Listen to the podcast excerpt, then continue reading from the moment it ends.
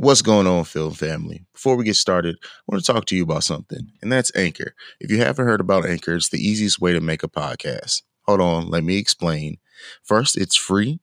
There's creation tools that let you record and edit your podcast right from your phone or computer.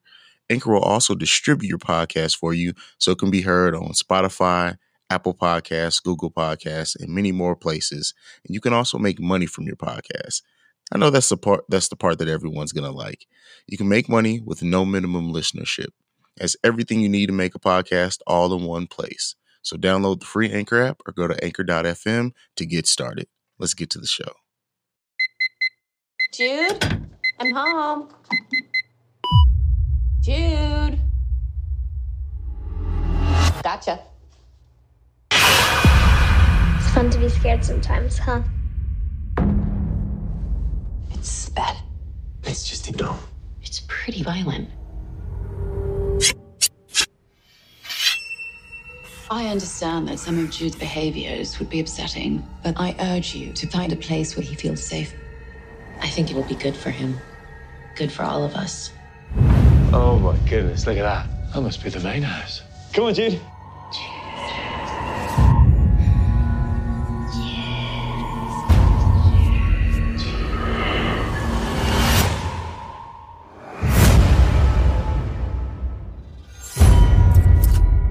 It looks like he was broken before and put back together. Who's this handsome chap? Brahms. How'd you come up with that? He tells me all sorts of things. You okay? I just think it's all a little bit creepy.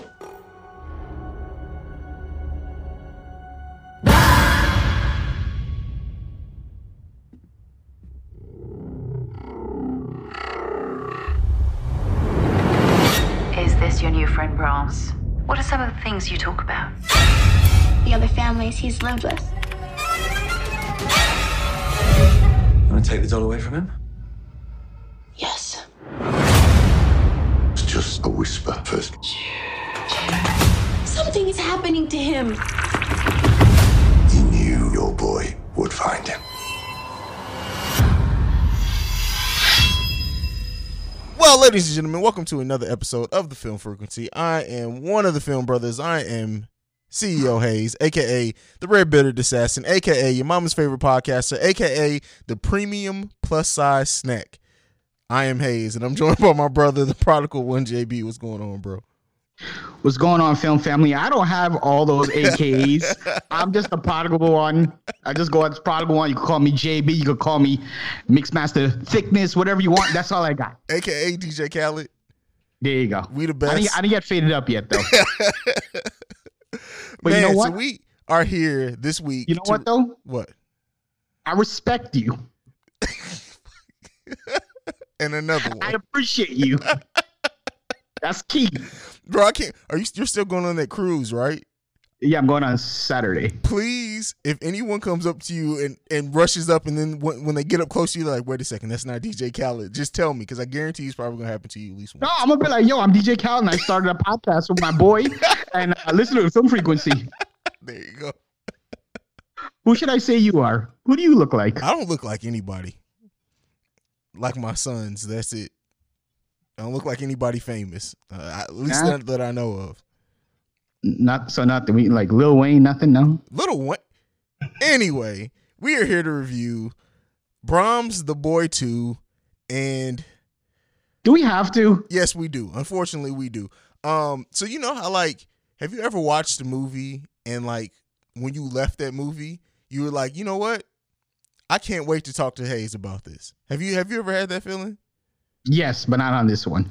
I did, only because I'm like, we're going to eat this movie fucking live. I cannot wait. I'm actually excited. And so, like, this movie is a sequel to The Boy, which we didn't review because that's when we were on a hiatus. And it was a decent horror movie. I wouldn't say that it was great or anything. By now, I think everyone kind of knows the twist. Even people who haven't seen the movie, is one of those movies that you probably found out about the twist and was like, it either made you check out the movie or you didn't feel like checking it out.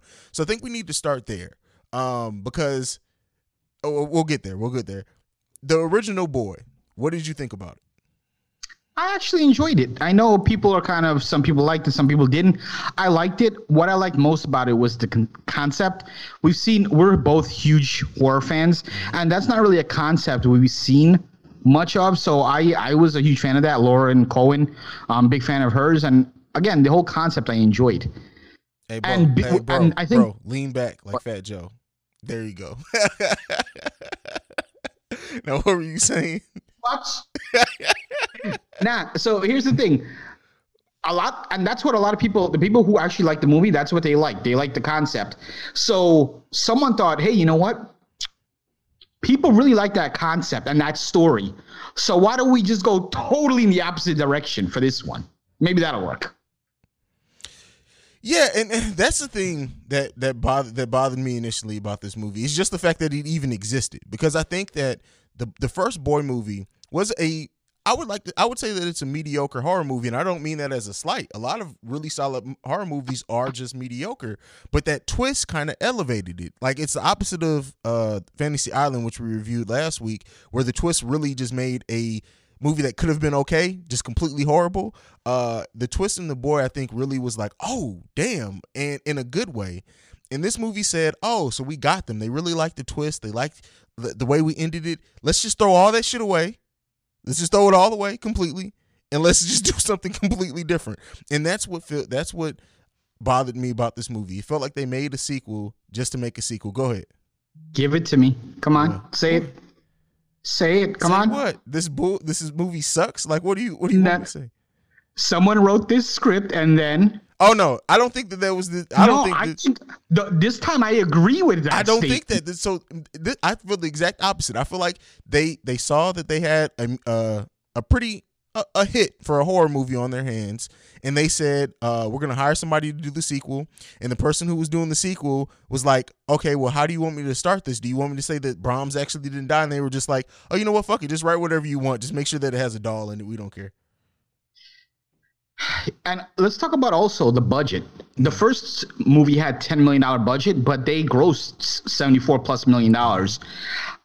I've checked like 20 different sites because I'm trying to find it. I've heard that they passed about 12 million, 13 million.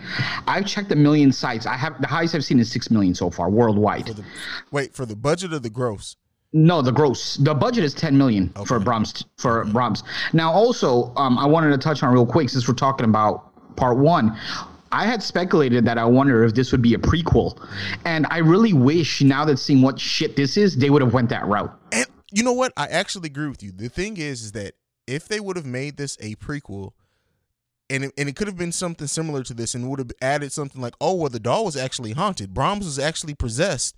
Then they could have made this exact same sequel, and it could have been better. But like, they jumped their own shark so many times in this movie. And it starts off, I want to say the first 30, 40 minutes are pretty decent. It's pretty decent. But it just takes it makes less and less sense as it goes on. And the fact that they, like, what they did with the story here, and I'm sure we'll talk about it, is just like, I don't know. And then, like, having an actual demon, like, the doll actually be possessing, like, I would have rather they just made this a Chucky movie. Like, I don't know. Like, I don't know, bro. Nah, I mean, okay, so obviously, for those who don't know, we're gonna absolutely spoil just full spoiler disclosure. Yeah, it was spoiled. I mean, the shit was spoiled from the opening credits. Mm-hmm. So let's be real. So the first 25 minutes or so were actually captivating. You know, they had the home invasion and all that. I was hooked. Yeah. And Katie Holmes, we know her. She's a great actress. So I was hooked. But let's not throw that word great around too easily. She was good. Okay. She's good. Better? Yeah, there you go. There you go. She's sustainable. So, you know, I was in it. And then as I'm watching the movie, I'm watching. And then at one point I look on my phone to see what time it is. And I did the math, and I'm like, this movie literally has 20 minutes left. And I'm telling my wife, nothing has happened yet. Yep. Like, literally nothing has happened yet. And the movie has like 20 minutes to go. And that's just really disappointing. Now, I will say, if we're talking bright spots out of this movie, the kid, Jude, I don't know what his real name is. I think he did a phenomenal job, even though half the movie he didn't speak. I think he did a great job. I enjoyed him. Yeah, I will say that he did a great job in this film of, like, when he's supposed to be, when he's not talking, but he's like really freaked out about what the doll may or may not do, like the thing with the table, and he's like, I told you not to make a mess, like, and he does a lot of great like facial acting and body language and all that, because he doesn't speak for most of the movies. Yeah, I'd definitely say he was the bright spot in this movie. Yeah, absolutely. And man, I don't even know where to go with this movie. It was just really bad. And I have to say, 2020 is off to a horrendous start in terms of horror movies. I mean, we had Turning, Gretel and Hansel, Fantasy Island, this. Not looking good for horror so far. Yeah. What's gonna save it? What's gonna save 2020 in horror? What movie's coming out? There's the probably The Invisible Man, Spiral, May. Candyman is out this year, right? Not Invisible Man is coming out in a few. Probably at the time of this recording, not the time you're listening to this, probably in a day or two. Yeah. So I think there's a chance. Like, the horror isn't. It's gonna be a great horror. Oh, we still got Halloween coming out this year too. Mm-hmm. So that it's horror is gonna be saved. But at this point now, it's just like anything. If a horror movie drops before July, it's probably horrible. Yeah, I agree with that statement. But yeah, man. So like, in like the whole setup of this movie, like you said, with the home invasion, good, great. They move. The boy finds the doll, and it's like, oh, it's creepy. The whole groundskeeper, all that stuff, pretty solid. I don't know where I started turning on this movie, but it seriously went from a, oh, I can't wait to see where this goes. Oh, this is interesting. You can only wait to see how stuff goes for so long until you're just like, nothing has happened. Like they did this thing, right? And I hated it in this movie. They did this is the first time I could think of false jump scares. So they did the whole thing where like the camera would go, it would be in the position of where something's like going to pop up behind someone or you're going to get a jump scare. No jump scare actually happened, but then they still had the music as if a jump scare, like the dong, and it was just like, what's happening? Nothing happened. Nothing happened. What, you didn't earn that sound effect from me, and so now I can't trust anything in your movie. Like, I think because the way the movie started off and the fact that we got the like the figure of the home invader behind her, they just thought, oh, we're gonna be so smart, they're gonna think that something pops up behind her every time. No, we're tired of this shit. I got news for the people who said that this was going to be so smart. It was so friggin' stupid. I mean, false jump scares? What is even that? I've never heard of that before. So I really have no idea what they were trying to do with this film. I don't know if they even gave a shit. We were talking about Blumhouse, the last Keep It Real we did, where they're just throwing movies out and they know it's going to turn profit. Might not be a huge profit, but it's going to be a profit. At the end of the day, this movie is going to be a profit. Again, the budget is so low. It's $10 million. Figure they spend another 20% on marketing. They're going to clear $12 million. 100% they're going to clear. Well, worldwide probably, but yes, that's what I'm talking about, worldwide. Hear me out for a second. They're going to clear $12 million, and which is probably what they spent. I would say, because it hasn't been released in every country yet. So I would say it's going to maybe hit around 20 million. And just by the way this movie ended, we're probably getting a Brahms 3. Where they're going to go with it, I have no idea. But the fact that they're probably going to end up clearing $10 to $15 million in profits, they're probably going to make another one. Just for shits and giggles. Hey, if we're going to make $10 to $15 million, why not? I mean, but the thing is if they do, it's going to be direct to like Hulu or something. I can't see them trying to do a theatrical release on this again. Why not? I just... Like if they can make a guaranteed $15 million, bro. Even if it was a smaller studio that came out with this, because this was released by STX, I believe. Okay, so that isn't a huge studio. Which they're pretty small. Yeah, right. Yeah. So I mean, maybe, but my thing is that they would almost, because I think at this point, like, people have turned on this franchise because of this movie. So even if they were going to do something else, they would almost be better off just creating something new and coming out with that, like doing the Blumhouse thing. Like if horror is going to be your thing and it's going to be these cheap horror movies that turn a mediocre profit, do like Blumhouse did beginning off. Like, just come out with a new horror franchise, put $8 to $10 million in it, and because it's new and it doesn't have the label now or the stigma of being a The Boy sequel, you'll probably do $30 million first weekend. Or give us what we want. Give us the prequel. That's probably the route they're going to go. If they do a sequel, I can see that happening. But they need to bring in a proper writer. They need to have a proper writer, and they need to have a proper director. And the thing is, so I said that they like probably gave like something. It was like, oh, just write the Boy sequel. It doesn't matter. You don't have to. It was the same writer from The Boy 1 and 2. I just looked it up while you were talking. So the fact that the original writer returned and this is the story they gave lets me know that, well, at least in my opinion, that when the person was writing the original, they had no intents of doing a sequel, and they kind of just back their way into this one. Yeah, I agree. But I mean, honestly, I don't think from the story of part one, I don't find part two, if you're going to write this, it should have really been a prequel, because there's no way to move forward with this, in my opinion. Like, no matter what story we would have gotten, I don't see how they can move forward with the story, because the thing is, they told in part one, it wasn't about Brahms. It was about the guy behind the wall. Yeah. It had nothing to do. I mean, Brahms was just there as a smokescreen. It was all about the guy behind the wall. So there's really nowhere to move forward. So why not go backwards with it?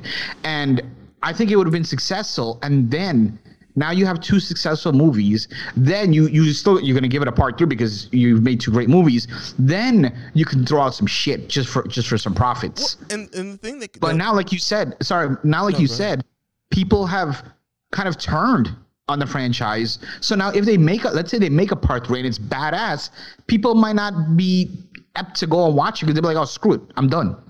But two was enough. And the thing that they could have easily did is that they could have made this a prequel, like you said, and because of the way that they set the story up here, it could have been the original Brahms, the actual guy getting the kid getting that dog, could have been very similar story to this one, but it would have been more compelling because it would have been, all right, we're now going to tell you the story of how he got behind the wall. Right, that kid Jude should have been Brahms, like the guy behind the wall. Now, let me ask you this question: is there any way with this story that we got, how many ever years later into the future from part one, is there a way they could have made this story work, and how?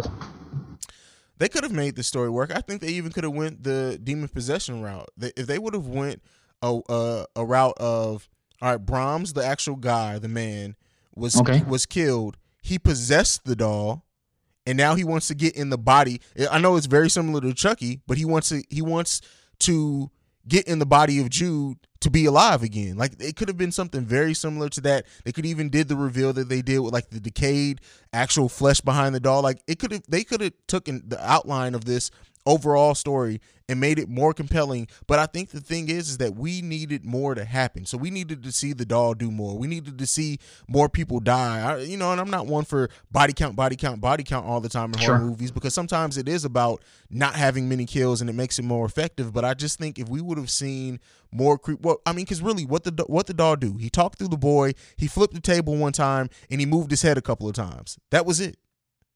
The thing is, this movie had no meat and potatoes. Yeah. Normally, when you look at a movie, you hear anybody talk about movies, there's three acts: act 1, 2, and 3.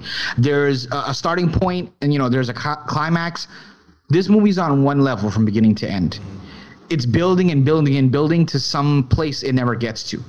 Also, based on what you said about the possession thing, I think that's the route they're going for the next one, because I feel like my read, and I could be wrong, I don't know if you agree or disagree, at the end when Jude puts on the mask, I feel like Brahms has now like gotten into the kid. Yeah. They killed Brahms, but Brahms was not in that doll anymore. Brahms is now in the kid. Yeah, I agree. You read that? And I think another route that they could have did with it is maybe Brahms the doll could have been the smokescreen again. What if at the end of this movie, Jude snapped, killed his whole family? Because it was really love that. It was really him going, like, you know how like they, especially because they played off the thing of having the therapist say, well, no, maybe keep the doll around. Maybe he's working out through his stuff, and maybe Jude was working through his stuff, but he broke. He became psychotic, and talking to the doll made him let him get his darker thoughts out, and eventually he just snaps and kills everyone. And then a way better movie right there.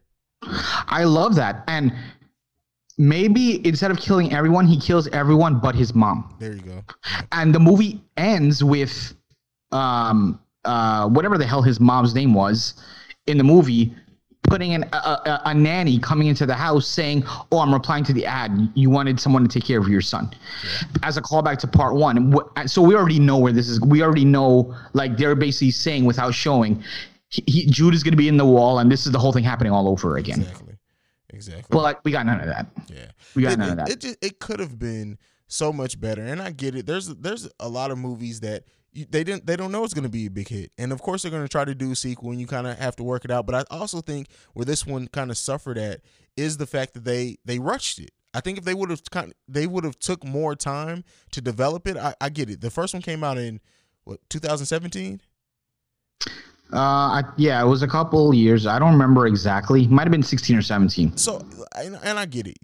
You know, it 2 years, 3 years, however long it's been, but it just feels like this was just rushed to me, and it feels like they didn't take time to develop the script first. I feel like they set the date that they wanted the movie to come out, and they were just like, whatever happens, we need to get to this date, rather than let the script develop.